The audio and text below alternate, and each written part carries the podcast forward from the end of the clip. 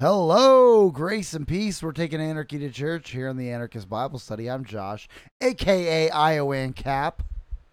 And I'm Jeff Park, aka the Denethor to Bob the Tomato. Oh, okay, okay. Well done, well done. For more pre-show banter, tune into preambling number thirty, Rob Davern Obscurity, and episode seventy-nine point five, Worship Matters. But now back to the show. So, um, we're back in the Lyceum, the London Lyceum, uh, which we are reviewing uh, a episode from there uh, called the Protestant Political Theology Roundtable. And before we get too far into it, I want to remind you all the reason we're doing that is because a supporter requested it by giving us five dollars at buymeacoffee.com slash flyover. And so uh, you can do that by going to buymeacoffee.com slash flyover. You can request a topic and make us talk about something kind of like some uh malevolent force in our chat uh has uh requested and forced us to have to live stream a reaction to the rings of power which i've now been told is there's going to be five more seasons of that and my head's exploding i don't So for you, the listener, he was told that like four days ago. But for him, he was told that 10 minutes ago. so I- so i'm he's, still reeling he's, still, he's still dealing with it, y'all. Um, this is my therapy everyone uh some men some men will make hundreds of hours of podcasts instead of going to therapy.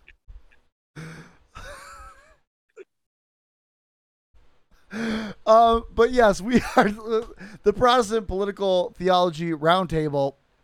Uh, we've been listening to, um, we've listened to three out of the four respondents so far. Um, and if you're looking at the description, it is not in the order that they listed in, which is very So we are 75% of the way done, right? Yeah. uh, Right? We have spent uh, 75% of the time that we're going to spend on this, right? Right. I right. wish I could say that was true. Uh, well, it was well, no. So first of all, these are just the the uh, first constructive yes. statements in this thing that is Yeah. totally not a debate, but constructed not a debate. exactly like a debate. Um, Yeah. uh, Um, and, and we've heard from Andrew Walker, who we found a lot we agreed with on. Um, Yes. we, we were very uh, supportive of that. Um, his especially his emphasis on um, uh, a non-pietistic, uh, explicitly Christian um, uh, political theology. Um, and then uh, Timon Cline, who we agreed less with, um, he, coming from more of but but found deeply interesting. but found I think that was yes, kind of our conclusion there. yes Deeply interesting. Um, interesting. disagree. yeah disagreed, but we appreciated his thoughts. Uh, if that makes sense. Um, the third one we heard, we were suspiciously agreeable to. Yes. Yes. Have not found any disagreement yet. Think we probably will in the rebuttals. Uh, really Very just- suspicious. Yeah, I, I titled that episode "I agree?" question mark because that was really our attitude the whole show. like we Yeah. agree, but do we? Uh, um, and this last one will be um, Brad Littlejohn, and um, he is going to be defending what is called the Two Kingdoms position, though it's probably more accurately what the radical Two Kingdoms Radical position. opinions. Um, Yeah. because Jonathan Leeman at the end of his, uh, he constructed really was the first one, as we've said, one of the things that we appreciated about it. He was really the first one to, to gesture in the direction of sphere sovereignty and of a real two kingdoms philosophy, a traditional two kingdoms philosophy, though he preferred two ages, which we quibbled with that um, terminology um, just because we found it not sufficiently biblical. Um, but yeah, Um, but yeah, so we are going to pick up at 26:15 at 26 minutes 15 seconds. That's where we're going to pick up, and I, I say that only because um, we are going to listen at two times speed, and and uh, the proper speed to listen to us at is two times speed as well, or three times if you're one of those audio listeners and you're really really uh, brave. But uh, that means if you're listening to this, you're listening to it at four times or potentially six times speed. Um, so if you are wanting to sl- either listen to it yourself, we'll be starting at 2615 and we'll go to um, wherever that this next section ends, which will you'll be able to find that in the in the description below. Uh, so you might it might be valuable for you to go listen to it yourself first, and then listen to us listen to it because it is going to be at um, at a heightened speed. Although we expect that he won't speak as quickly as Jonathan Leeman does, which we we joked with our friend Joel that uh uh that Jonathan Leeman starts at two times speed. Um, Yeah. um, yeah, I keep. yeah, and then poor Patrick has to listen to it live. He keeps trying to to to click the two times button. Yeah, I know. It's like it's like he has to slow down just to tr- to speed us up. And it's like, is it worth it? I don't know. Uh, so we are gonna listen to it. Uh, I gotta make sure that uh, yep, it's unmuted. You're gonna be listening to it. Um, and we're going to um, yeah, we're just gonna hear. Oop, actually, now that I think about it, I might not have it set up right. Let's get that. There we go. All right, so I'm ready for this. Let's uh let's let's get into this. Okay. Uh let me correct that real quickly. We are actually starting from 3558. I mistakenly started us where we started last time uh, instead of where we left off. So 3558, and again, the conclusion will be down in the description of, of where we're going to leave off. Um, so 3558, we are going to start from there, and we're going to hear uh, Brad Littlejohn's constructive statement. All right. Once to Dr. Littlejohn for the last constructive statement, and then we'll move into uh, negative statements from there. All right. Thank you very much, gentlemen. Uh, none of the other guys have made under eight minutes yet. I'll see if I can maybe earn that distinction. It would be, it would be a first for me, it'd be the shortest, but we'll see. So, uh, a Protestant political theology, I would say, properly begins with a two kingdoms distinction, though not the two kingdoms distinction that Timon was critiquing, the, the misunderstood two kingdoms distinction. It has to be the right kind of two kingdoms distinction, which is better understood as uh, two governments, really, is a better translation of the language. Right? Two kingdoms connotes that you have two different spaces, and then, and then you start to spatialize your political theology between these institutions. The two governments, these are two ways in which Christ governs the world. So, Christ rules over, the two governments are Christ's two governments. He rules over the whole world. He has all authority on heaven and earth has been given to him. But he rules over the world in two ways. Uh, first, he there are a number of ways in which we, we could talk about this, but I think one helpful way is that he governs men in their vertical relation, the way they relate to God, and he governs men in horizontal relations, the way they relate to one another. Okay, and these are often as parts of spiritual and temporal, um, eternal, uh, eternal and temporal, uh, number of, number of terms, redemptive and creationary, etc. But vertical and horizontal is how I would talk about it. So the first of these, Christ's vertical or spiritual government, is direct and supernatural, because nature is useless here. Nature cannot help us, uh, help fallen man at the very least. Help, nature cannot help fallen man have access to communion with God. It cannot reconcile him to God. So uh, Christ governs directly, supernaturally, uh, giving his righteousness to the soul. Although he uses he, he uses outward uh, instruments to some extent in that, such as the sacraments. The second, uh, his temporal government works with nature, restoring and renewing it. Accordingly, it makes use of the structures that are given in nature, inclu- including political structures. Okay, so, so Christ's temporal government makes use of, this, of the, the physical and social structures of the natural world, including and especially political order, but it reorders political authority toward its proper good. Right? Uh, God is trying to restore men's horizontal relations. Our horizontal relations are out of whack because our vertical relations are out of whack. So, in restoring political order to its proper task of managing man's horizontal relations, it does so in, in light of the restoration of the proper vertical relation. Now, this latter then is the domain of politics. Sorry, let me turn on my mic first. I want to stop right there because I want uh so he's defined what he means by two kingdoms. He says he really means two governments. Um, right? Is that- Right, but what? Okay, I have notes, but go ahead. Yeah. And so, and he says like so you've got the one is he he calls the vertical relationship, which he says nature has no help there. It must Right. be must be by scripture. Right? What? Um, I'm just trying to construct what he said at this point. Yeah, it's it, what it sounds like. It sounds like. Right. It sounds like through the through the word of God and his direct acts alone. Yeah. Though, though, I guess let's quibble over like, does does that count? Discipleship is that is that nature? Is that is that Well, that's- you know I, That's what I that that's that's what I'm wondering. that's the fuzzy middle. But then he says, then you've got the the the horizontal, which is the political. Is that right?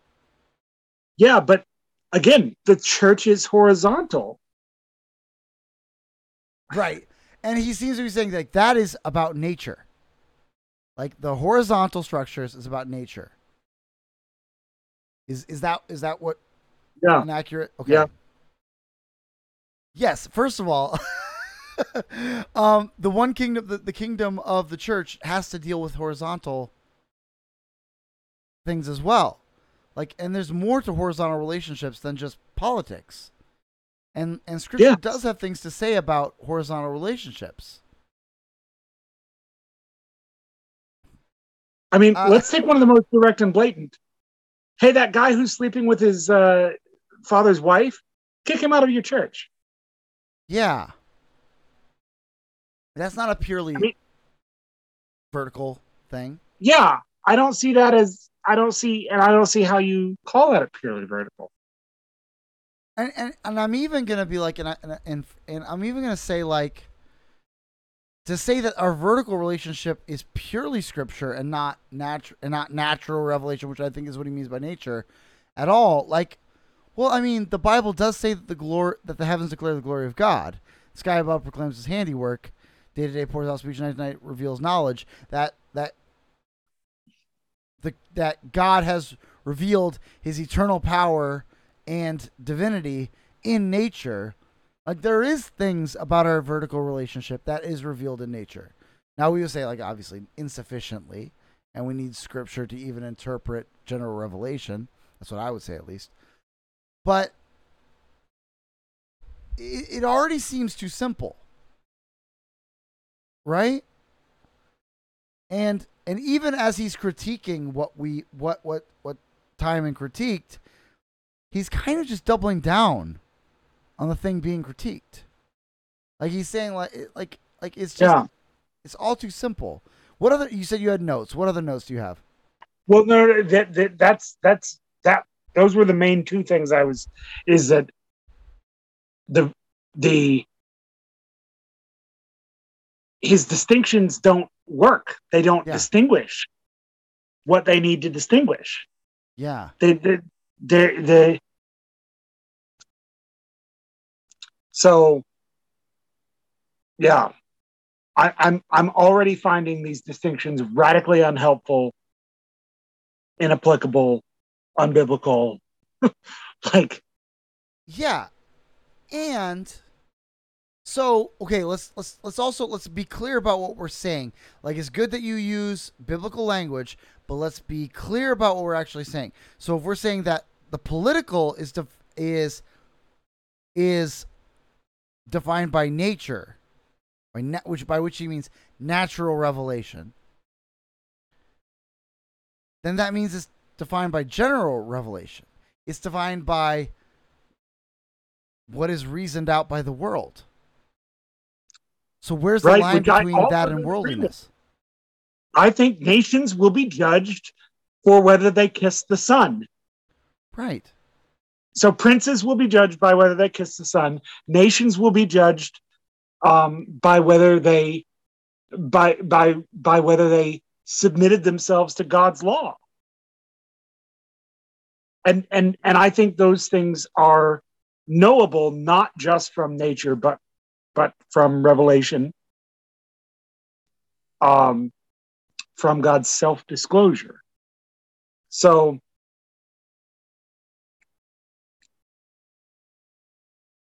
I don't I don't know how John the Baptist gets off saying you cannot have your brother's wife if the prince only needs horizontal knowledge.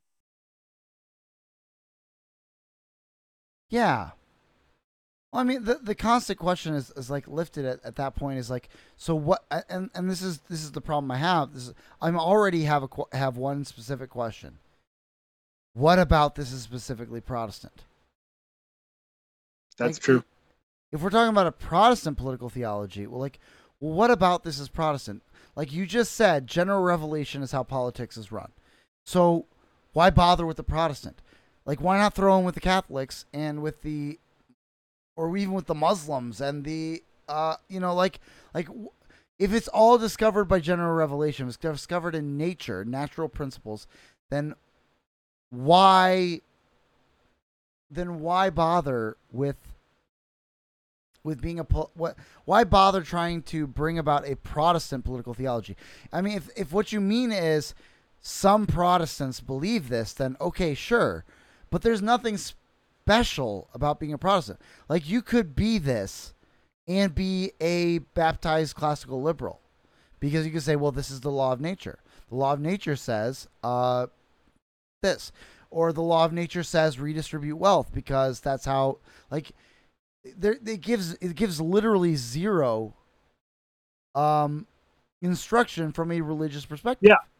To be clear, if all we cared about is getting to our conclusions, we should prefer this one. Because this one this one is the easiest one to just smuggle in the non-aggression principle and call it a day. Yeah. Yeah, it's all by general revelation. General revelation, the way we see it, tells us non-aggression principle. Done.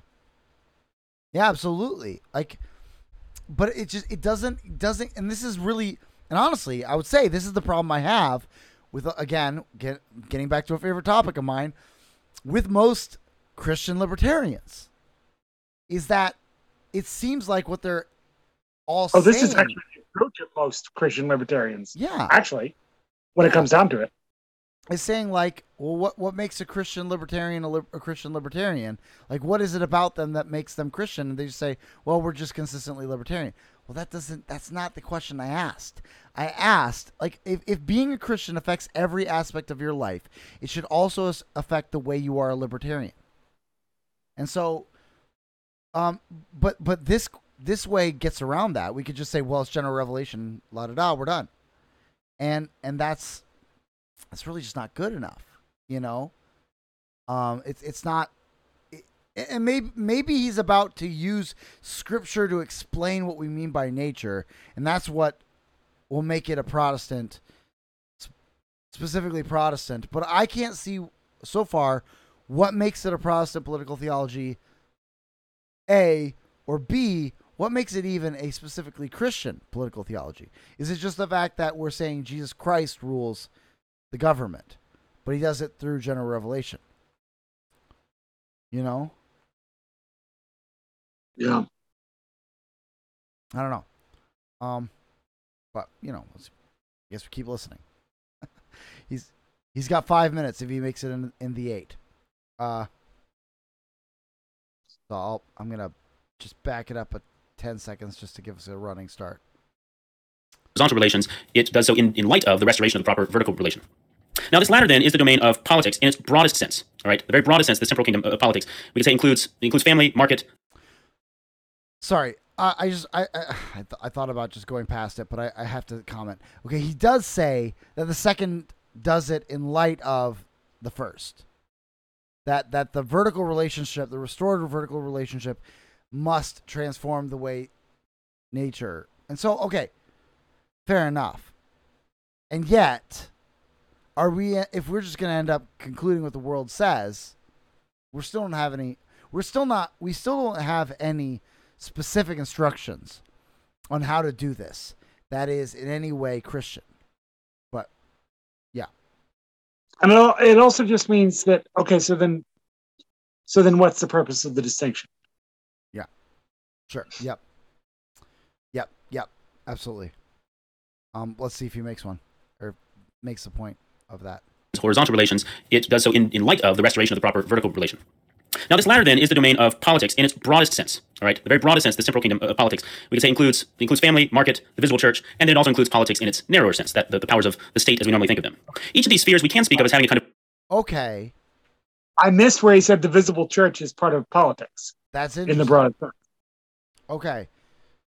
So it seems like what he means by politics, okay, which makes sense, like polis, um, comes from the root word of of living together with other humans.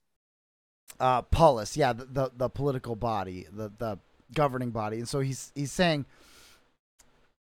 and yet, is he saying then that church polity is governed by nature? Because didn't he? He did say that the the the horizontal relationship is governed by nature, right? He he did say that it can be informed by the vertical, but again, so that's where I don't see. So then, what is this distinction actually doing? Yeah. Where where do we draw the line and say A versus non-A here? Yeah. And and and what do we mean by informing? Like, are we saying like, I mean, is "thou shalt not kill" and just informing nature? Like, it seems like it's a direct statement of of a direct command on the on the horizontal, right? Now, uh, so so on the one hand, I'm going to say I appreciate the fact that he's defining politics wider than just statecraft. Yep, I agree. I, I appreciate that. That's something that I also I appreciated from Leeman, but he include and, and also that he's including more than just family. Like, like that we're saying in, in the realms of politics, like really we're coming like this is kind of a sphere sovereignty, although he hasn't said that, and I'm I'm afraid he doesn't. I'm afraid he's not going to believe that, but uh, a sense in of in which church, family, government proper, civil magistrate are three different types of politics. Um, the problem I have is that he's he's painted himself already into a corner of like politics is defined by nature, by the laws of nature. Like, well, we we definitely have scripture telling us how to run our family. We definitely have scripture telling us how to run our church. We definitely have scripture telling us we have some scripture telling us how to run our governments. At what point, you know, like like uh, yeah again what does nature mean? Uh the question you keep asking like what what is what it's like a distinction Right. that doesn't seem i don't know what it means. Either it's going in a weird direction or it seems to mean nothing. But you know i don't know. Uh let's see if he's got a couple minutes to go and it also includes politics in its narrower sense, that the, the powers of the state as we normally think of them. Each of these spheres we can speak of as having a kind of provisional autonomy. Okay, there are things that belong first and foremost to the, the family to do, first and foremost to the, the, the church to do, uh, first and foremost to the market to do. And yet, within this political temporal order, the political authority has a supervising architectonic role that holds the outward and visible dimension of human life accountable to conform to justice. You've heard this term justice. What do we mean by justice? I would say uh, justice could be summed up as the natural law. Uh, that the temporal authority is responsible to hold man in order, accountable to conform to the natural law. Natural law is summed up classically in the Decalogue. So politics Okay, fair enough. I like that. I like that. I'm okay with that. Um, also, he he. This is where I'm gonna quibble a little bit of like he's like. Um, also, there's politics in the sense of of governing market, the markets. Market doesn't need governing. Market market just goes. If it's not violating political law, then you just let the market go. And maybe that's what he means that there are emer- there's emergent order that govern. I, I don't I don't want to burn him at the stake for this. I but Sure. no, he probably doesn't mean it that way. Probably not, but okay, yeah, fair enough. Um, but he says there's like a provision, like what did he say? A sort of provisional autonomy to each sphere. Is that that the wording he used? Yeah. I think Uh, but but that the polit- the political sphere ends or the the government sphere or the the the state sphere as he says would end up ruling over the rest when it comes to justice. is that what he said? I think that's kind. Of, Let me back it up and see if I can find that spot and see if I can give that a second listen. Order the political authority has a supervising architect church to do, uh, first and foremost to the market to do. And yet, within this political temporal order, the political authority has a supervising architectonic role that holds the outward and visible dimension of human life accountable to conform to justice. We've heard this term Okay, so they have an architectonic view or a uh, a supervising architectonic view is what he says. Um, to to hold the other spheres accountable to justice, and this is where okay, but but then like okay, so then he says, um, which he defines by natural law, by which he means the Decalogue. And and it, and it occurs to me now that actually I do have a problem with that. Like, okay, so which part of the Decalogue? both both tables or just the second um can the state can the state punish us for not worshiping the one true god is that justice is that rightly wielding the the sword like I, may, maybe he's about to- maybe that's where he means we're talking about maybe that's what he means by that is like well, of course, he's maybe he would say, "Well, no, of course I mean only the second table because I'm talking about uh, horizontal relationships." In which case, I'm like, "Okay, f- sure, fair enough." Um, yeah, I don't. Still not, still not sure. I'm, I'm, I'm, I'm understanding his case. I guess hmm seems like a lot of distinctions without a difference is, is really what I'm, I'm feeling. Um, but anyway, let's, let's, I guess, keep hearing. justice, what do we mean by justice, I would say uh, justice could be summed up as the natural law. Uh, the, the temporal authority is responsible to hold man in or accountable to conform to the natural law. Natural law is summed up classically in the Decalogue. So politics is not concerned with the gospel per se, but it cannot be indifferent to the gospel. Rulers rule on behalf of Christ. Thus, they are accountable to enforce justice as Christ defines it, and they have their own task relativized in light of His work. Okay, so this is two two ways in which political order cannot be um, indifferent to religious orders. One is because Christ has, in Scripture, revealed more fully the contours of justice as the state is supposed to enforce it, and second, because the exaltation of Christ signals the relativization of all political order, so that the state should be aware of its limited vocation in light of Christ's redemptive work. And it's precisely this Okay. Um, the second one I don't have a problem with. The second way, right? That, that like basically saying that they they need to essentially kiss the Son, right? It's the the, the first one is like I want to know what he means by Christ um, filling out the understanding of that, because from from my own perspective, really, what Christ does is gets to the heart of the law. He really exposits what we would call the moral aspects of the moral law instead of what what I tend to call like the the the just that the, more of the public aspects like the public aspect of thou shalt not kill is thou shalt not murder is don't murder to not unjustly take a life um the moral aspects of the law the more private aspect of the law is when Jesus exposits, don't even hate your brother in your heart. You can't legislate hatred. You know? You can't ex- executively oversee the heart of a person.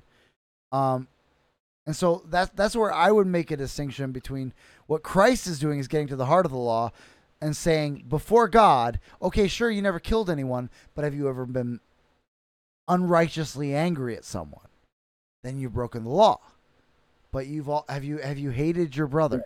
Then you've broken the law.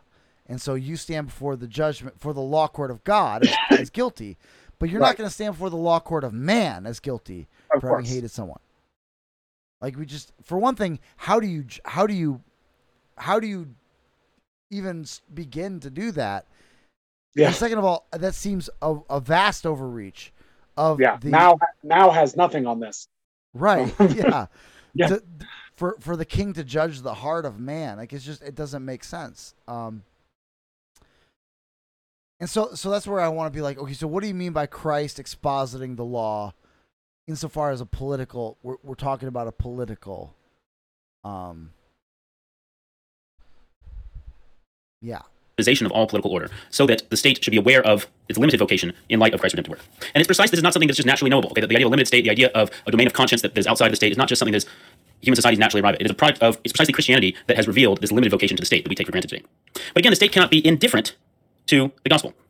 Why? Well, As we said, the state is accountable to rule according to natural law, and natural law itself makes it clear that politics is religious through and through. Time has talked about this. Man is body and soul. If we were simply trying to discern what is the good for human society, we would recognize that that good includes a soulish, a spiritual, a religious good. All societies worship. All societies, in fact, are organized around objects of worship. We see that clearly even today in our supposedly secular society. Uh, this, all societies depend on religious foundations for the morality that informs justice. Religion also binds a people together in shared ideals and practices. Religion tends to reduce conflict among the members of a society. Religion encourages obedience by saying these authorities are not merely human authorities, these are authorities that are authorized by God, and therefore you owe them obedience for the sake of conscience, as Paul says in Romans 13. So, for all of these reasons and more, the ruler cannot be neutral to matters of religion. Religion is clearly a public good, so a good ruler should promote religion, and the true religion is conducive to, if any religion conduces to public good, the true religion conduces to the public best, we could say. Now, the ruler, I'm not going to come in under minutes. All right, I'll be quick. Okay, so the ruler must enforce the entire Decalogue, I would say, but why not theonomy? Well, here we can return to the two kingdoms distinction. The temporal domain is the domain of prudence because it is constantly changeable. Natural law only gives very general principles. In the Old Testament law, as Jonathan has noted, is only one contextually appropriate application of the natural law. The New Testament has something to say about the centrality of mercy and the relativization of hierarchies, but the exact implications of this New Testament revelation are a matter of historically formed wisdom. So, how do we think about matters of church and state, especially? Well, this is, this is the key question in this conversation. The civil magistrate cannot be indifferent, as we said, cannot be indifferent to matters of religion. But what this looks like may look different in different contexts. Not every virtue can be promoted by law, and not every vice curtailed, as Aquinas, uh, as Aquinas famously said. Thus, prudence must dictate the extent to which the civil magistrate seeks to enforce the entire Decalogue, the first both tables of law. For instance, should public blasphemy be punished, or will this unleash a spirit of persecution? Should religious education and church work be publicly funded, or will this tend to make the clergy lazy and dependent? To what extent should religious uniformity be promoted, or religious diversity tolerated or encouraged? To what extent should the magistrate listen to the clergy, but without becoming dependent upon them in the way that the magistrates were dependent upon the medieval clergy? All of these questions must be answered by a historically formed, contextually attentive wisdom. However, we can say this much at least. I would say all governments ought to explicitly acknowledge the Christian God as the source of their authority. And two, all governments should enact policies that will aim to ensure that as many citizens as possible also acknowledge the truth of the Christian God. Awesome. Thanks, guys. This was super. helpful. Okay, so that's the end. Uh, 4514 is where we ended. That's the end of his constructive um, statement.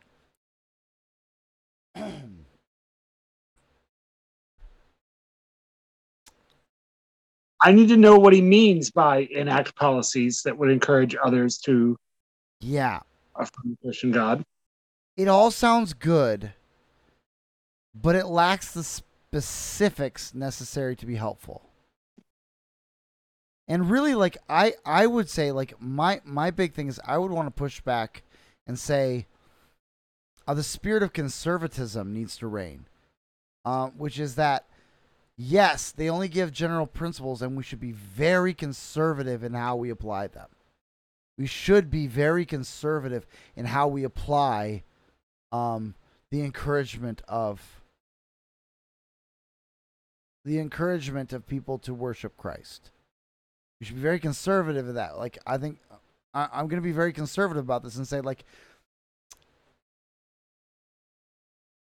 this could be lead to overreach very quickly if you don't curtail it.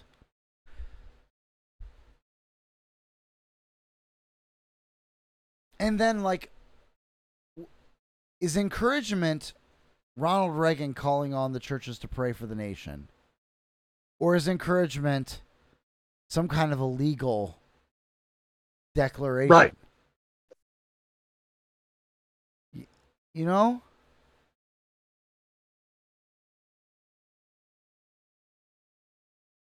Right. Well, and then in a world in which the state runs schools to inculcate values for children, are we saying that? Are we saying that? I don't want the state teaching religion. I don't want the state deciding how religion should be taught. Yeah. Because, among other things, they have always and universally been bad at it. Yeah. That's the way I I, I said that um, just without even getting into the whole anarchism thing. um, uh, the sort of the simple uh, approach that I took for this with a, a member of my church the other day was, well, exactly one week ago, um, was uh, just to say, look, we're against we're against the the state teaching religion for the same reason uh, for the same reason that we're against Marxism is that it, it's been wildly unsuccessful every time it's been tried. So out of love for neighbor, we we can we can look at that pattern in the world Yeah. and we don't have to be foolish. we can be Yeah. wise and recognize the pattern and avoid it. Um, Right. Um, but but then I would I would say more fundamentally that um, again Jason Kenney cannot stand before God for me. So Jason Kenney can't worship for me. So Jason Kenney cannot ultimately be responsible for when, how, where I worship. And neither, by the time you listen to this, can Danielle Smith or whatever. Um, um,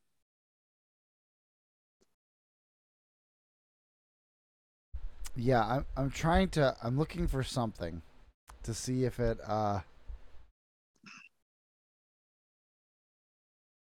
Yeah, I, I wanted to know if he was quoting in any way the Westminster Confession of Faith.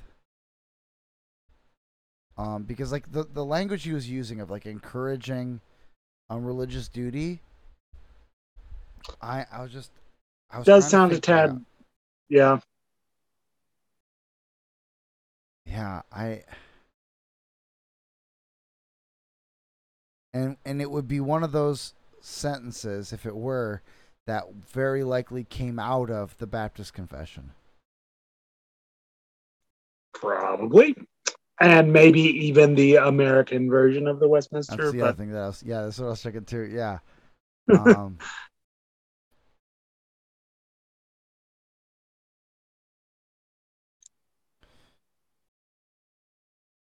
Yeah, it's it's well it's not in the original. If it's in it's in the American.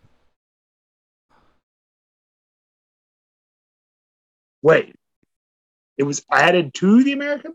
It no, if it's if it's anywhere it's in the American. So it's not in the part that was taken out. Oh, okay. Um.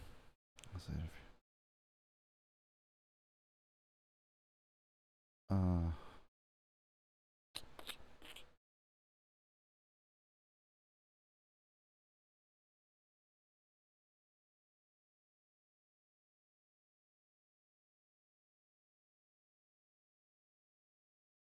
no, I don't see anything.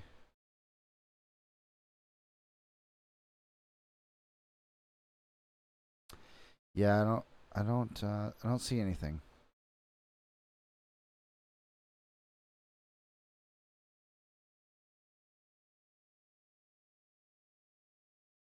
Yeah, no, I don't. I don't see anything here. So, so maybe, although, yeah, I don't know.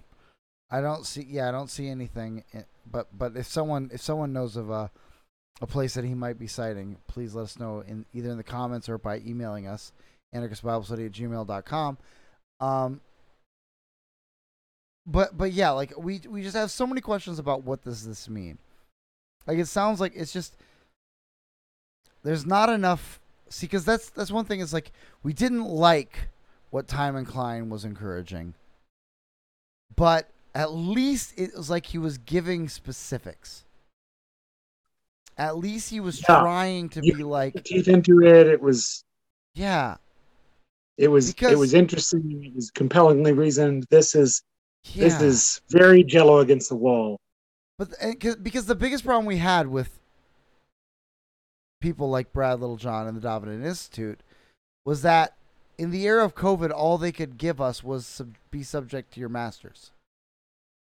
Like during the during COVID tyranny, where we had the most massive government overreach into the area of religious worship that I can think of since in the history of America. And the best they could offer us was, well, technically you're supposed to be subject to civil authorities.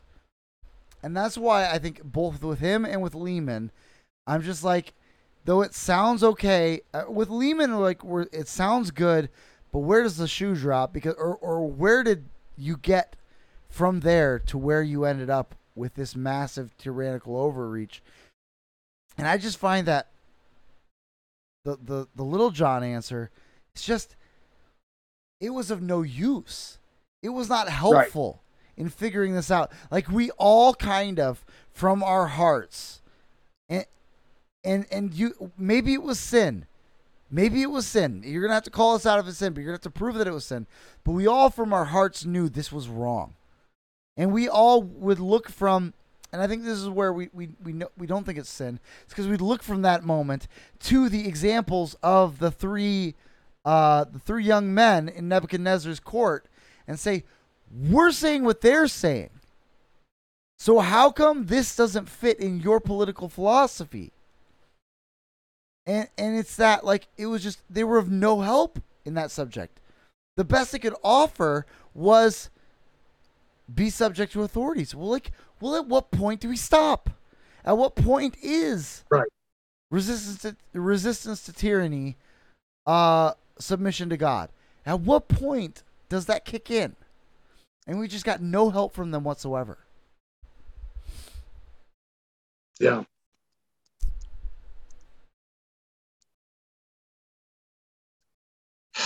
Yeah. And um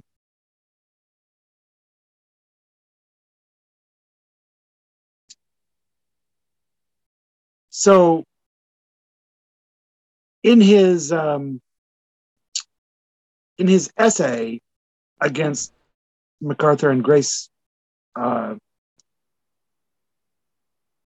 Grace Community Church. Um, Which has? Which oh, sorry, uh, Littlejohn. Okay. Oh, Little John wrote an essay called "Christ and Caesar," I think. Uh, re- yeah, Christ and Caesar, a response to John MacArthur. Um, where he, where he cites Baxter against MacArthur, and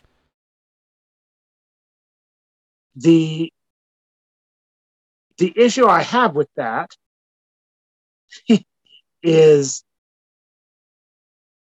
that uh and and and he and he points out that that Baxter was a nonconformist, that he was arrested, that he but so then um so then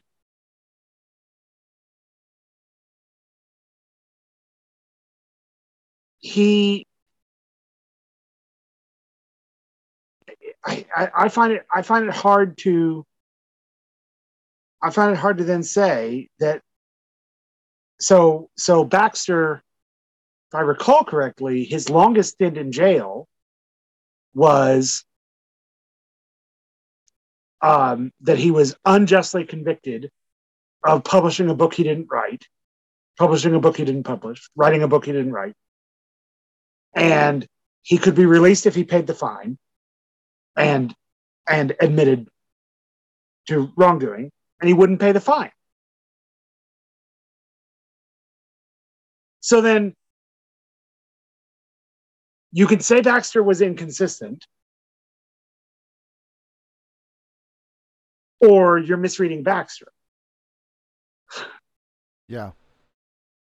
because I don't think because what is the what is the substantial difference between that and John MacArthur saying this is unconstitutional and being right? Like the courts have vindicated John MacArthur. Yep. So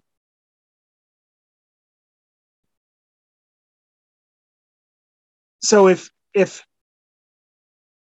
and and and maybe I should start looking at the chat and instead of uh, instead of this article, so Patrick can correct me if I'm if I'm remembering the Baxter episode in, incorrectly. But Um, but uh, the but to to me those are rather parallel. Like Yeah. I will stay in jail rather than pay a fine for a wrongful conviction, And- and Yeah. and I will go to jail rather than comply with an unconstitutional order. Seem pretty parallel to me. Eh, Yeah, and it also seems to me that like Littlejohn is exactly who they're talking about, who who Doug Wilson is talking about when he talks about people who want to take the confessions out for a spin, like driving around a new car, but don't actually want to do the work of Dominion. You know, like there there is a sense in which like okay, so because because here's the other question. Here's the other question that comes from what you're saying. Uh, you're asking which part of Baxter's life do we listen to? This quote or his life when he stayed in jail. Another one is like which which historic figures are we listening to? This is the biggest problem with Oh, any course. appeal to tradition is like which tradition? Who are we going to Yeah. appeal to? Like whenever you're appealing to an old histor- historian, like who which one do you Right. appeal to? Do I get to pick Bunyan? Right. I mean, Bunyan's not actually that much better than Baxter. It's pretty similar, but That's who I thought of. That's who I thought of exactly. Yeah. Like can I take, can I pick Bunyan? Can I pick Calvin? Can I pick you, you like like you know what I'm saying? Like like although who- although there he might say, "Well, Calvin left, Yeah. and you can also leave if you want to leave," which was Calvin's anymore. own Calvin's own position. Yeah. Not anymore. Not if the World Economic Forum takes over. Well, and and lit- literally, what what if your noncompliance is is like is like with what they say you have to do to cross an international border. Right. Literally can't. Um but but but then but that's always the question is what is which which historical figure, which tradition do we appeal to? And the reformed answer has always been whichever one conforms to scripture. This is Right. again the whole problem. It's like yeah. Well, and even the Baxter point he quotes says, It is one thing to forbid them for a time upon some special cause, as infection by pestilence, fire, war, etc., and another to forbid them statedly or profanely. And I know Littlejohn thinks that that favors him. Does it though? Right. like because because one of the things that MacArthur and and and Grace Community concluded was this isn't as temporary as they claimed. Yeah. Yep. Yep. Okay. And and also it occurs to me that we have gotten to the point where we are essentially at the same place. Like we are really arguing on biblical grounds the same question that gets asked on constitutional grounds. The question that always gets asked, like what is your perspective? Is your perspective a positive perspective or a negative perspective on the Constitution? Namely, does the Constitution positively give all the permissions it's ever going to grant? Ah, or does it po- negatively simply outline what is not allowed?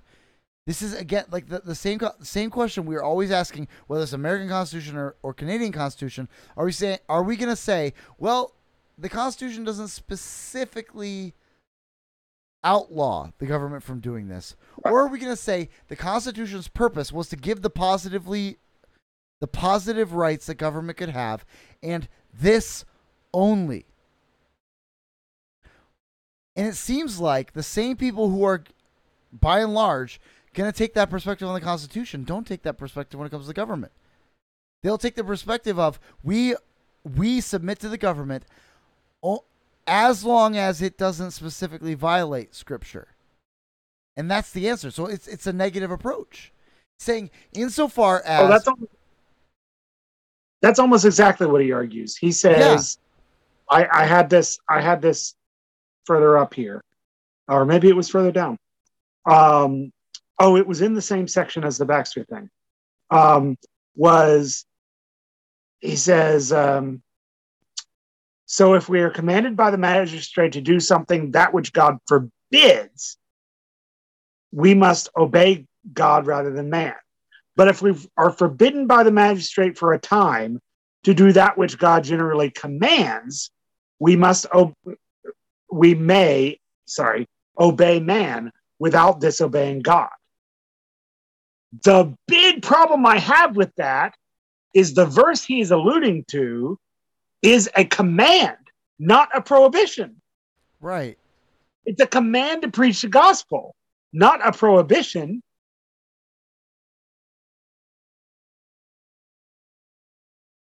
Well, on the one hand, he's wrong. So on the one hand, he's wrong. Like God has commanded to do that, and they were commanding us to not do what God has commanded us to do. So on the one hand, he's wrong. On the other hand, like really my perspective, I end up I- end up being like I guess I'm more conservative than y'all because I am going to say unless God has specifically given them reign over this matter, they don't have reign over this matter. Which means they don't have reign over what I do with my body. Insofar as what I'm doing with my body is not harming someone else.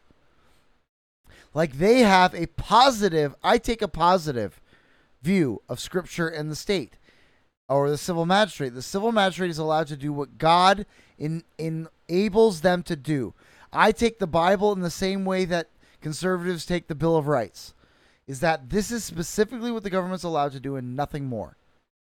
And I'm going to take that same approach with the Bible. That the Bible does isn't given free reign over everything that the that that the Bible doesn't specifically speak about unless the Bible gives the civil magistrate permission to enforce a law or a matter, they are not allowed to do that. Namely, unless they say, unless someone's life is being taken or property is being taken, the civil magistrate has no business in that. Right? Right. Right. Because their work is sword work, Right. not not not the the any number of other kinds of work they involve themselves in. Right. And and, and, And- Patrick and- largely confirmed what you were saying before. Is that what I'm reading? Yes. Yeah. Yeah, yeah, yeah. Okay. So so he added that he was arrested for preaching without a license when his license was recalled by the king.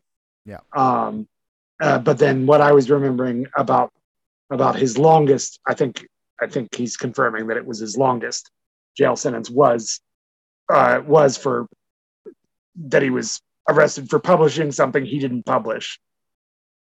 Um, also, yeah. Also, I'm gonna want to meet. I'm gonna want to hear more support than Baxter, because his take on justif- on eternal justification does speak to a lack of wisdom in my in my opinion, and so, um, that means though I love his reformed preacher, the uh, or the reformed pastor, his book on the reformed pastor is phenomenal. I'm gonna want to see more confirmation than just Baxter before I take it as fair. gospel. but but but I'm not even willing to give. I'm not even willing to give up. So okay. So Littlejohn is, is actually basically trying to unpack Baxter when he says that uh, makes that distinction between uh, what God forbids and what God commands, and I think I just I think that distinction is not in the scriptures. No. Um, and and sorry, I should I I think I think the the word he puts in front of commands is important to his argument. I still reject it, but is important to his argument. Generally commands. So a Yeah. specific command, Yes. Specific Yeah. command would be different. Yeah. But he's saying a general command, we can we can obey Caesar in a general command, but uh, or, or obey Caesar to to refrain from carrying out a general command for a time. But like they I mean that was not the pattern of the apostles. They never once said, "Oh, okay. to to to submit to your legitimate authority, we will not preach this week, Yeah. or or we will not preach about Artemis, Yeah. or or whatever. Yeah. Is Yeah, and and also I want to like say like there's there's also a sense in which like okay so this is again and this is a point of contention that I, I feel like we keep getting into with some of these confessionalists is saying like they'll say well the bible calls us to to submit to them therefore it must be saying that they are legitimate. And i would say like no that's that's that's a that's an uh, assumption that we're that you that i'm i'm that you're making and you have to prove. You can't just state that. Like like you can't just state that because jesus tells us to pay the ta- pay taxes therefore the tax is legitimate like like th- those are two different things those are two completely different things like yes it is wise and maybe even sinful not to submit to the government when it is telling me not to smoke a particular plant. But that is not the same thing as to say that the, the government is not massively overreaching by passing that law. Like like the two can't like it's not a contradiction to say both. It's not a contradiction to say taxation is theft and pay your taxes. It's Right. not a contradiction because I could even say that it is sinful for me to to it is sinful for me not to obey the government insofar as it is not a violation of a command or a prohibition of God to do so. That it is a sin for me not to obey the government, and it is also a sin for the government to pass that law. right. Like both can be true. Like it can both be true that Pilate was not acting legitimate, that he was in sin, the second greatest sinner of all time, according to that to, to Jesus, in executing Jesus, and also God had given it into his hand to execute Jesus. That is like Yes. I'm sorry. This this is something that I've that's been batting in my head, even honestly, since our, we had that conversation uh, with with uh, with our friend from Revive or not Revive uh, from uh, Restless Podcast of like that that he was saying like because God gave him permission to execute Jesus, it must have been a him giving him ordaining him to that position and giving him that that that, that was a legitimate authority. Well, I'm like, no, no, no. We know there's a another way that God gives. God gives Israel into the hand of the Assyrians. Right. That does not mean the Assyrians are not wickedly sinful in taking Israel into their hands. Right.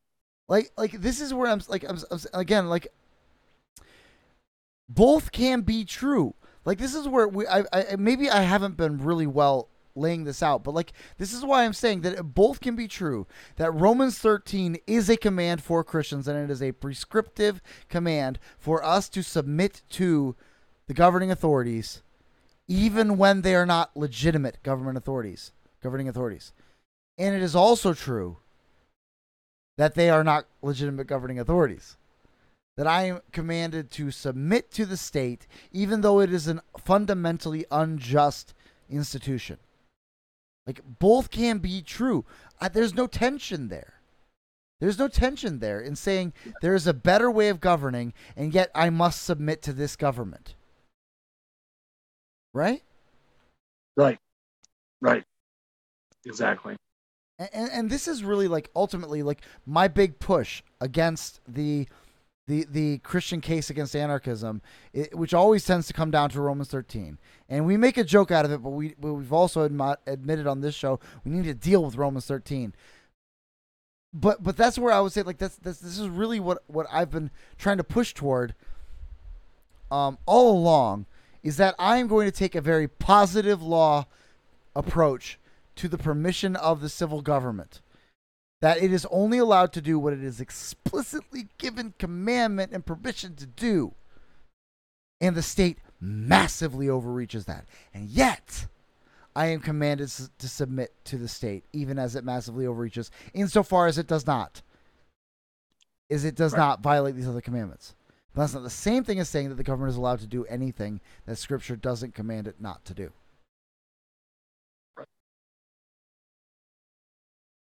And, and and just for the absolute quickest demonstration of the massive overreach, in, in case you're new and you need that demonstrated, um, when God via Samuel is trying to talk about what overreach would look like, he says he might even take up to ten percent of your income. In that wild, up to ten percent. And I might remind course- you. Of course, ten percent is significant because that's how much you give to God. Yes. So, in taking t- even ten percent, he is putting himself in the place of God. Yeah. And I would remind our American listeners that we fought a war for 2%. Yes,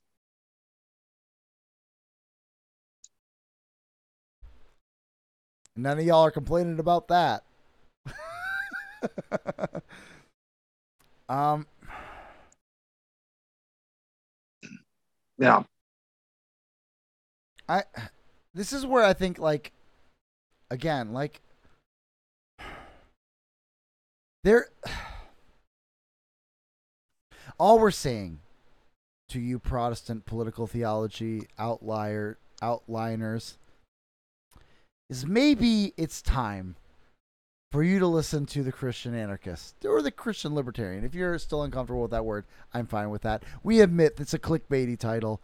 Uh, that's it's you know we're we're being intentionally provocative to get ears. We we get it. Um, but it but like maybe the Christian libertarian has a point, and that point is the two percent that that is the uh the positive law approach to the state, and uh a ten command a, a second table limitation uh, on the public law, and and and maybe there is are more maybe there's a better way to be a Protestant than just eventually giving into big government and eventually get or or positive law the government enforces theological education. Like maybe there's another way and and maybe it's been in front of your nose this whole time and we're just we're right here. So all i'm saying london lyceum is next time you get a group together uh might i recommend jeff park uh be on your panel? Just just make room at that table for uh for a canadian uh political operative who uh has great theological insights. I'm just saying.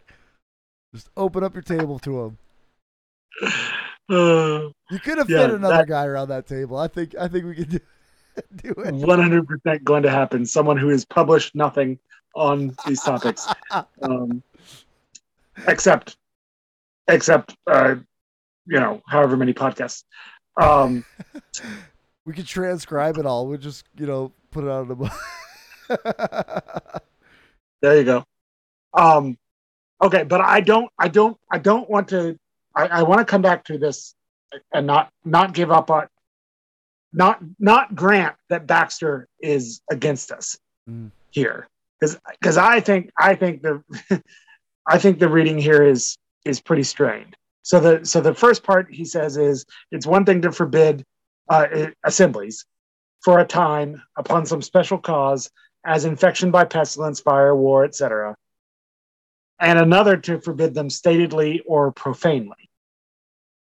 And again, I would say that's what MacArthur was arguing was that this is no longer for a time upon some special cause. This is obviously a longer term thing. And and without Grace Community Church, how long do you think Gavin Newsom would have kept restrictions on churches in California? yeah, Two years? I mean, we we asked this question for our church. We asked this question really early. is at what point? At what point, if we if we continued following this, at what point would we have stopped being a church in hindsight? Mhm. So, in hindsight, when did we turn into a Zoom ministry and not a church. Yeah. And I suspect that Patrick is right. That if it hadn't been for MacArthur, uh, churches would not be allowed to meet to this day. Mm. Remember, Biden Biden only recently declared the pandemic over, and he did so. Uh, on, what was his evidence? Well, just look around. It nobody's wearing masks. We're all pretty much back to Yeah. normal. It seems like Yeah, the they had government policy They was had a following Detroit the auto activity show without anyone wearing. Yeah. Yeah. Um. Well, and and and um, they just got rid of the ArriveCAN app, which is which is basically a um, vaccine passport this weekend. Um. So And you're telling me they wouldn't have gone on forever if we hadn't thrown a fit? Like they, oh they- yeah, I know exactly. Well, without it, I mean, especially here, but I I would say almost everywhere, without the Canadian truckers, this would still be going on. Yeah. and I think that's probably true in Kuala Lumpur, but it's definitely true in Canada. um, it, it, so, um, but uh, yeah, so so okay, so the so the number one, I'm not I'm not so sure that that's such a winner for Littlejohn. Let me let me remind myself of when he wrote this. Um, what's the date on this thing? What's the date on this thing? I'm not seeing a date. Um, all right, it was cited on August 7th. So it is it was written before August 7th. Um I'm not seeing I'm not seeing a date. So anyway, but so so so if if if your cutoff was just after John MacArthur's and you would still say, okay, at some point it, here it became permanent, then that's one thing. But I don't think he ever admitted that. Um, and at some point in there, it became permanent.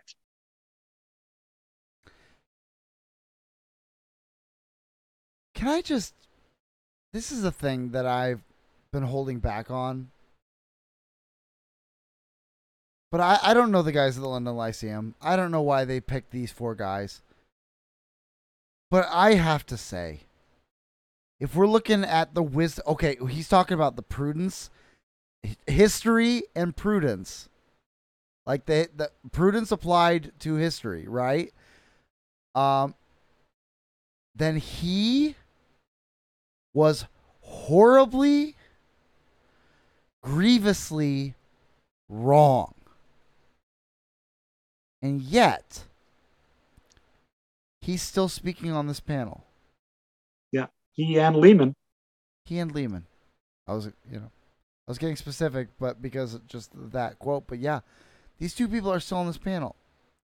Like, why are we still listening to them on this subject when they were wrong about the most important issue in in our lives?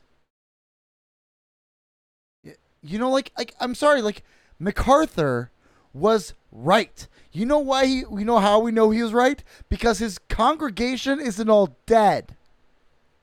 Right. Not even over half of them are dead. Not even three fourths of them are dead. Not even a quarter. Not even a tenth. They are still fine. Well, And, and, and- MacArthur does not have an all young congregation. no, no, he does not. So, so yeah. So one sentence, one sentence that uh, clangs a little today uh, in this article that I'll just skip ahead to is uh, Littlejohn says that is in fact precisely analogous. Uh, okay, so he says uh, third Baxter notes that if meeting this Sunday would make it uh, more likely not to be able to meet for many other Sundays, then it is ridiculous to insist on our obligation to gather for worship. That is, in fact, precisely analogous to our current situation, in which public health directives limiting gathering for a time are intended to enable virus suppression and thus make it easier for us to resume meeting without disruption in the future. Except it was all wrong. Right. It was all wrong. all. All of it from the beginning. Like all the public health officials were wrong. We know this now. We all know it now. Right. So, And like so submitting submitting to this would not have made it more likely that you could meet in the future. It would have made it less. less. Right. It was the dissidents who refused to give in that is what forced the hand of the government and inevitably made it so that we all can go back to church. And, and like, I'm sorry, but like, at what point does our political theology have to take into account the fact that our rulers are dunces? Like that the people in charge of the health policy are un are unremarkable people. They're unimpressive, unremarkable people. The people telling us what to do do not know what they're talking about. At what point does that factor into all of our political theology? Again, this is where I'm like, man, I, I'm I'm I'm feeling the post libertarian energy on on this subject in particular. It's like, yeah, all your principles and all your philosophy, all your theology, all your your your historical theology sounds really great, but the rubber's not meeting the road here. And so it means something's broken down in your principle. When when when all of your nice sounding ideas end up failing spectacularly, we need to go back to the drawing board. And it's very possible that Protestantism has been getting this wrong since the beginning. And it's very possible that there's an easy explanation for why it's been getting it wrong f- since the beginning. And we've talked about this before. When Luther's options are get killed by the Pope or lean upon the authority of the the princes of of of, of Germany, then it makes a lot of sense for him to see the alliances there, and it makes a lot of sense for us to justify theologically what's already happening, and to read our scriptures in such a way that we can justify it theologically, and write our confessions in such a way. Like like it's very easy to write the Westminster Confession of Faith when you are literally being called together by Parliament to write a confession of faith. It's not so easy when the now London the when when the modern parliament would not be calling them together to write this statement of faith but in fact to write some statement of secular religiosity. If they called an assembly at Westminster today would they write the same confession of faith? Absolutely not. They would not permit it. It's very easy to say that the government has the right and the responsibility to call councils when the people running that r- government are on the side of the people who want to promote good theology.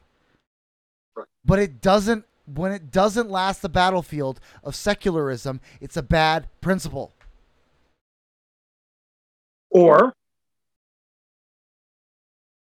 does Vladimir Putin have the right and responsibility to call councils?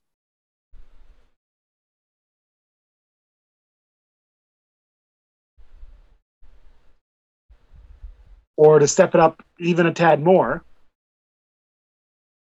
to someone who is not Hitler this week but has been in the past. Um, does Mahmoud Ahmadinejad have the right to call church councils or does he not? Does Xi Jinping have There you go, call church yeah. council? Like it's again, like we have to be open to the fact that we I am fully convinced that the Protestant theology is the most beautiful biblical uh um and practical theology that there is that ever existed. But it could well be that our theology of the state has been flawed from the beginning, and it makes complete historical sense why it would do so. And it could well be that we need to go back, we need to reform our theology according to the Word of God. I, I, again, all of these both of the last two like yeah both of the last two presenters we said you know what? There's a lot to affirm about what they're saying. But the fact that it failed when the rubber meets the road needs makes us and this is again going back to doug wilson he's like talking about how like all these guys like to to trot out the confessions and trot out the reformed tradition but in the end what are they doing that is beneficial for the kingdom of god? Nothing Fact, they're working against it. In fact, you could argue that Protestant political theology has led to this day. What is wrong with secular theology? Like, Protestant political theology has led to the situation we have today. You could make a good case for that. That we convince the entire the entire country. Like, is it an accident that the entire nation for so long is was taught the only the beginning and end of political theology is submit to the authorities? And they gave no explanation of what the state is actually supposed to do, what it positively is permitted to do. Is that an is that a mistake? Or is that all wrapped up in our poor theology of the state? We might are are we open to the fact that we have been wrong? Or at the very least woefully inadequate? And it only showed itself when we found ourselves in this modern secular moment. It's possible. In which case, trite old statements from old theologians who are in a completely different situation than our own are probably not going to be of much use.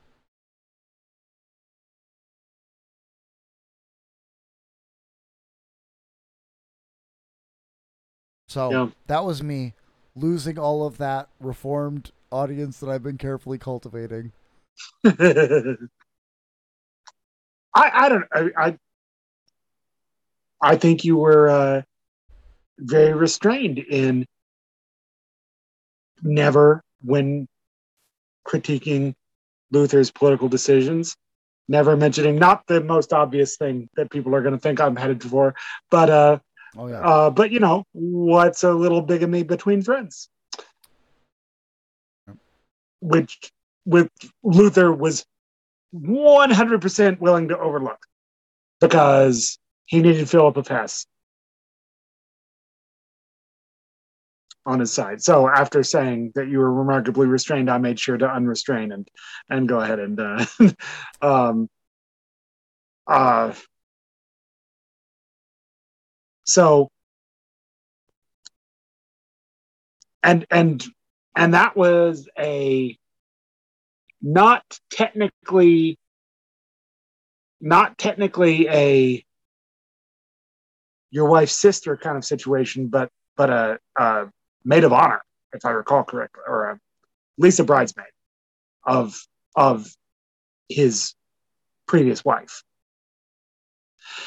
So um so a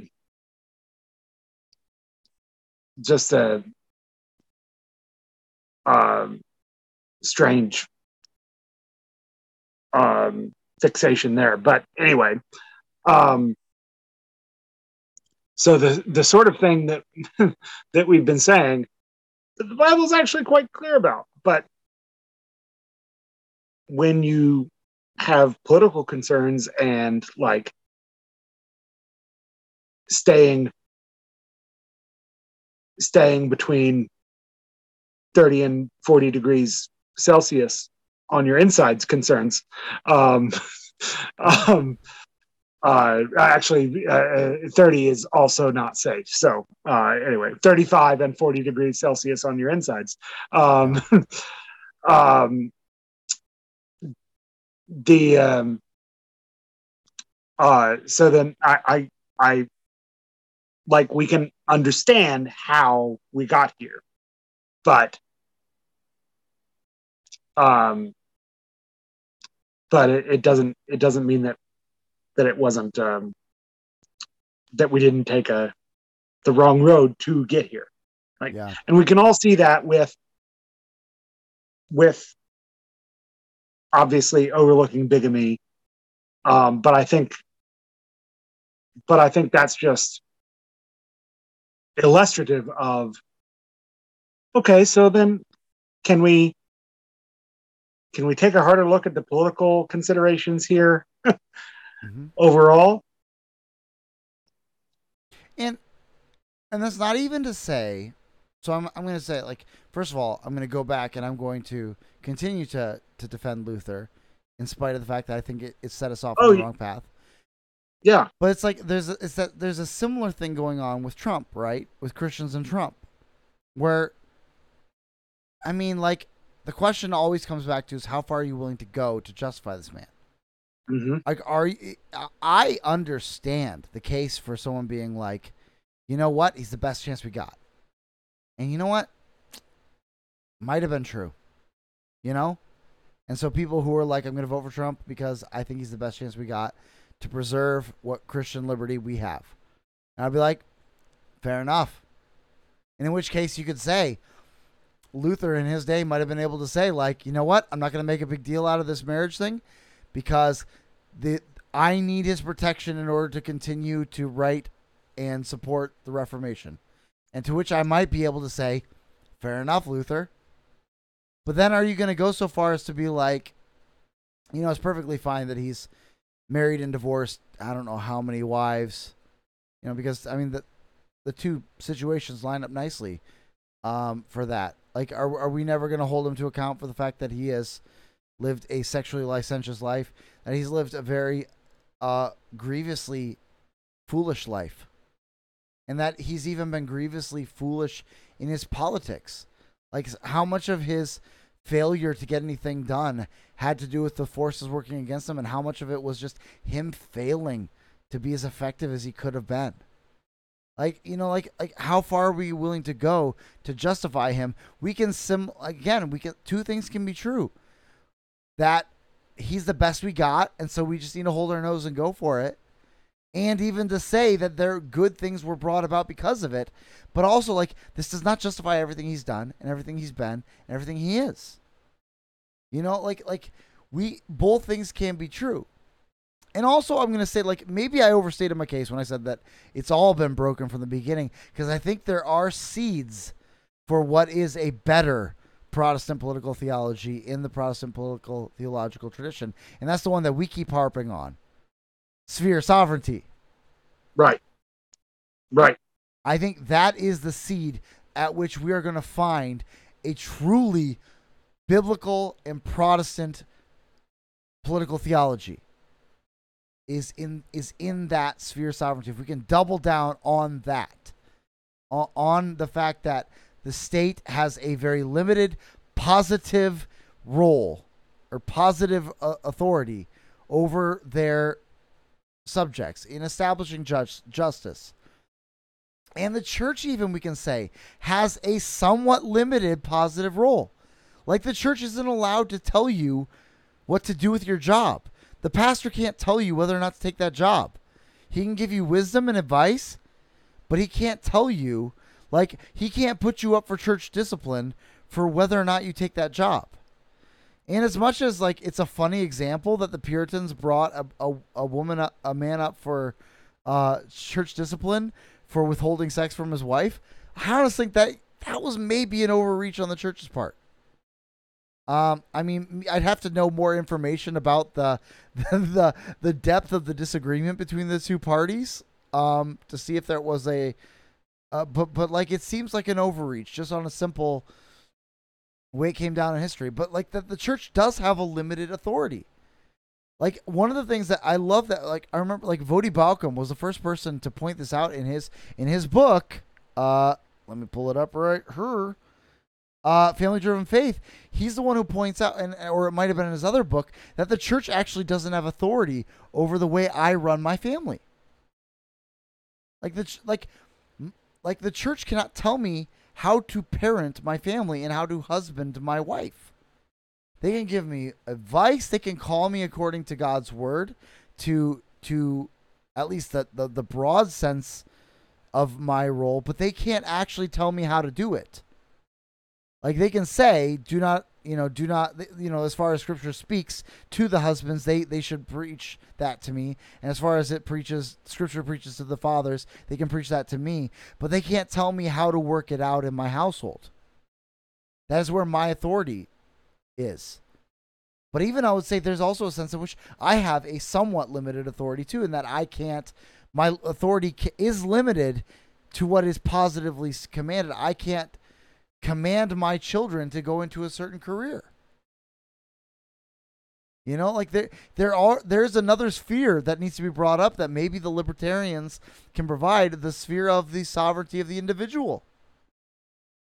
That individuals have sphere sovereignty and that we we need to limit the sphere we we need to take like take what limited authority is commanded and and be faithful to that but then leave to the other spheres what is to the other spheres you know my children do still have liberty of conscience i can't command them to trust in the lord i can and i do exhort them to but I can't make them. Right. And, so, uh, yeah, I think I think I I do think that sphere sovereignty is the seed of a truly biblical and Protestant uh, political theology. But I'm going to say we need to leave a lot of the baggage we've picked up along the way. And so there's a point at which I think historical theology might be doing us harm on this subject because we're not properly f- situating these things in the historical time periods they were in. Yeah.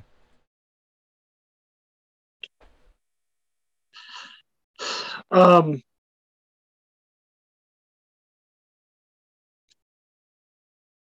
yeah. I'm about out of words. Uh, so yeah, I, okay. I'm willing to let that that part be that part. I just I no, Keep going. one more time, pick a run at not giving up on Baxter. You know what? then- we're gonna t- we're gonna title this episode "Saving Baxter." Jeff is heroically going to save I'm trying. Baxter. Okay, so because Baxter's second point was, it is, and, and this I don't think this will take very long at this point. Um, it is one thing to o- omit them for a time, that is church assemblies. It is one thing to omit them for a time, and another to do it ordinarily. So that's again the same argument. How how how how much time are we talking about before it becomes ordinarily?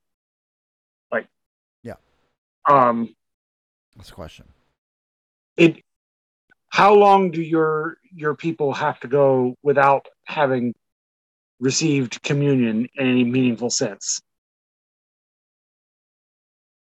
for for it to be ordinarily um it is one thing to omit them in formal obedience to the law and another thing to omit them in prudence or for necessity because we cannot keep them so that's interesting. That seems that seems to actually cut against Littlejohn's argument. Because I think what Baxter is saying is that if there's a pandemic such that you just prudently or by necessity would not realistically be able to meet that would be one thing, but just formally obeying the law. I think I think the way that sentence is constructed, I can't see any other way to read it than he means formal obedience to the law is not the preferred, not the preferred side of that equation. Mm. I, I don't see any other way to read it. Do you? Yeah. Like, am I missing something there? I think he's saying formal obedience to the law is not a sufficient reason, Hmm. but Yeah. prudence or necessity can be. Mhm. or at least or at least that is something to be weighed in this circumstance maybe he's Sure. not making a hard and fast rule here because he's got Yeah.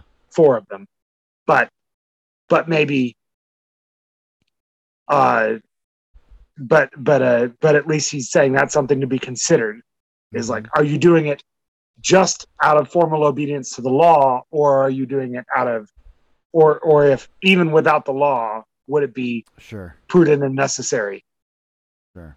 um and that that's that's daniel Yeah. right like um he's not going to change his practice because the law changed um even though even though he is not commanded to pray with his windows open facing jerusalem he's not forbidden from uh, from engaging in anything that the king does command here. The the three Hebrew children, different situation, but but Daniel himself in the uh, um, in the prayer circumstance, he um, he's not forbidden from doing anything the king commands in that circumstance. He's not um, uh, he's not commanded to do it in specifically the way he does it, but he's not going to change his practice just because the law changed. Yeah. Yeah. Um, and then, and then finally, Baxter says the assembly and the circumstances of the assembly must be distinguished. If the magistrate, for a greater good, as the common safety, forbid church assemblies in a time of pestilence, assault of enemies, or fire, or the like necessity, notice, notice the similarities. Is if if pestilence belongs in this sentence, notice how short everything else is in that sentence. Assault of enemies, fires. Pestilence would seem unnatural in this list if he's considering pestilence to be something that can last two years. Yep. I also didn't imagine wars that would last 20 years. fair, fair, but he doesn't say a war. It, it, it, I, I, I think I think Baxter is smart enough to say is smart enough not to say if the king forbids assemblies because of wars. This is, they they they had their own endless wars, the Hundred Years they- War. But did, didn't he list uh, that earlier as a reason not to meet? Uh yeah, well, okay. Yes. Yeah, okay, yeah, sorry. In one he says as infection by pestilence, fire, war, etc. But Okay. then down down here he doesn't say war, he says assault assault of enemies. So different More specific. Yeah. puts a different yeah, more I think he's being more specific. It's not there, like just a so war that- out there, but like if war Yeah. comes to our door, yeah, we shouldn't go to church if they're firing guns at each other. Right. Right. And that's where I say, okay, so if if uh if your church practice involves lighting up your windows so that German bombers can see you from the air and know where to drop their bombs, then then then that is a good that, that is a that is a good and necessary way to say, okay, how can we change our practice to not let our church be seen from the air? Like, how can we make sure that that we're that we're uh, that we're not having that midnight service anymore, or that we're blacking out the windows, or that we're whatever, um, uh, or that we're not using the the lights or whatever. Um, so that would be a perfect uh, example of how to change the practice in ways that are not sinful um, to uh, to accommodate that very reasonable concern. But this is not this is not just like um uh, oh there's a war on so you know we need you in the factories every day including sunday. So so no more church. Right? Like that i don't think baxter is is Right. saying that that's Right, right, acceptable. Right, um Absolutely. uh so okay. Um or or okay. If the magistrate for a greater good as the common safety forbid church assemblies in a time of pestilence assault of enemies or fire or the like necessity it is a duty to obey him. Because positive duties give place to those great natural duties which are their end. So christ justified himself and the disciples violation of the external rest of the Sabbath. For the Sabbath was made for man and not man for the Sabbath. So so he's saying he's saying yes, you can even violate the Sabbath in in cases of I mean the classical distinctions here are works of works of necessity, works of mercy. You can violate the Sabbath. And so it's a similar you can you can violate the command to assemble out of necessity or mercy. Yeah. There, Makes I, we're not arguing. With that. yeah, makes sense. Um, because affirmatives bind not ad semper, so for all time. Uh, because affirmatives bind not ad semper, and out of season duties become sins. Um, okay, so okay, it is a duty to okay. It's a duty to obey him. Here are the three reasons. Positive duties give place to those great natural duties, which are their end, because affirmatives bind not ad semper, and out of season duties become sins. Okay, so he's saying, be mindful of the be mindful of the time that that uh um that something you're you're commanded to do. This is that argument that something you're commanded to do generally doesn't mean uh doesn't mean that you're that you're commanded to do it in in violation of another duty an out of season it, out of season completion of that duty okay that's um so all right. Because one lord's day or assembly is not to be preferred before many which by the omission of that one are like to be obtained. So so that's the argument that that Littlejohn is is is really leaning on later and to to which we said yeah you got that one completely backwards. Is uh that's not how that was going to work for you. And and and macarthur got that right and you got it wrong so so anyway and that's it. That or that's sorry that is Littlejohn's quote of baxter. There's an ellipsis and a close quote here. So i'm not sure uh, but i'm not I, i'm just saying even giving even given just Littlejohn's own citation of baxter here the section he chose to quote it still i don't think puts baxter so firmly on his side as he seems to think like this is not i i don't uh i don't think baxter is is uh is making the the same point to the same extent Yeah. and and look this is this is why everyone including john macarthur when this was new when we didn't know anything um when when when all we knew was can't trust numbers out of china and it looks like it's killing round up to half of italy. Like r- like that was that was the concern right? Is that is that um i re- i remember people people saying half half of half of all italians might die of this thing Like it was that kind of it was that kind of concern.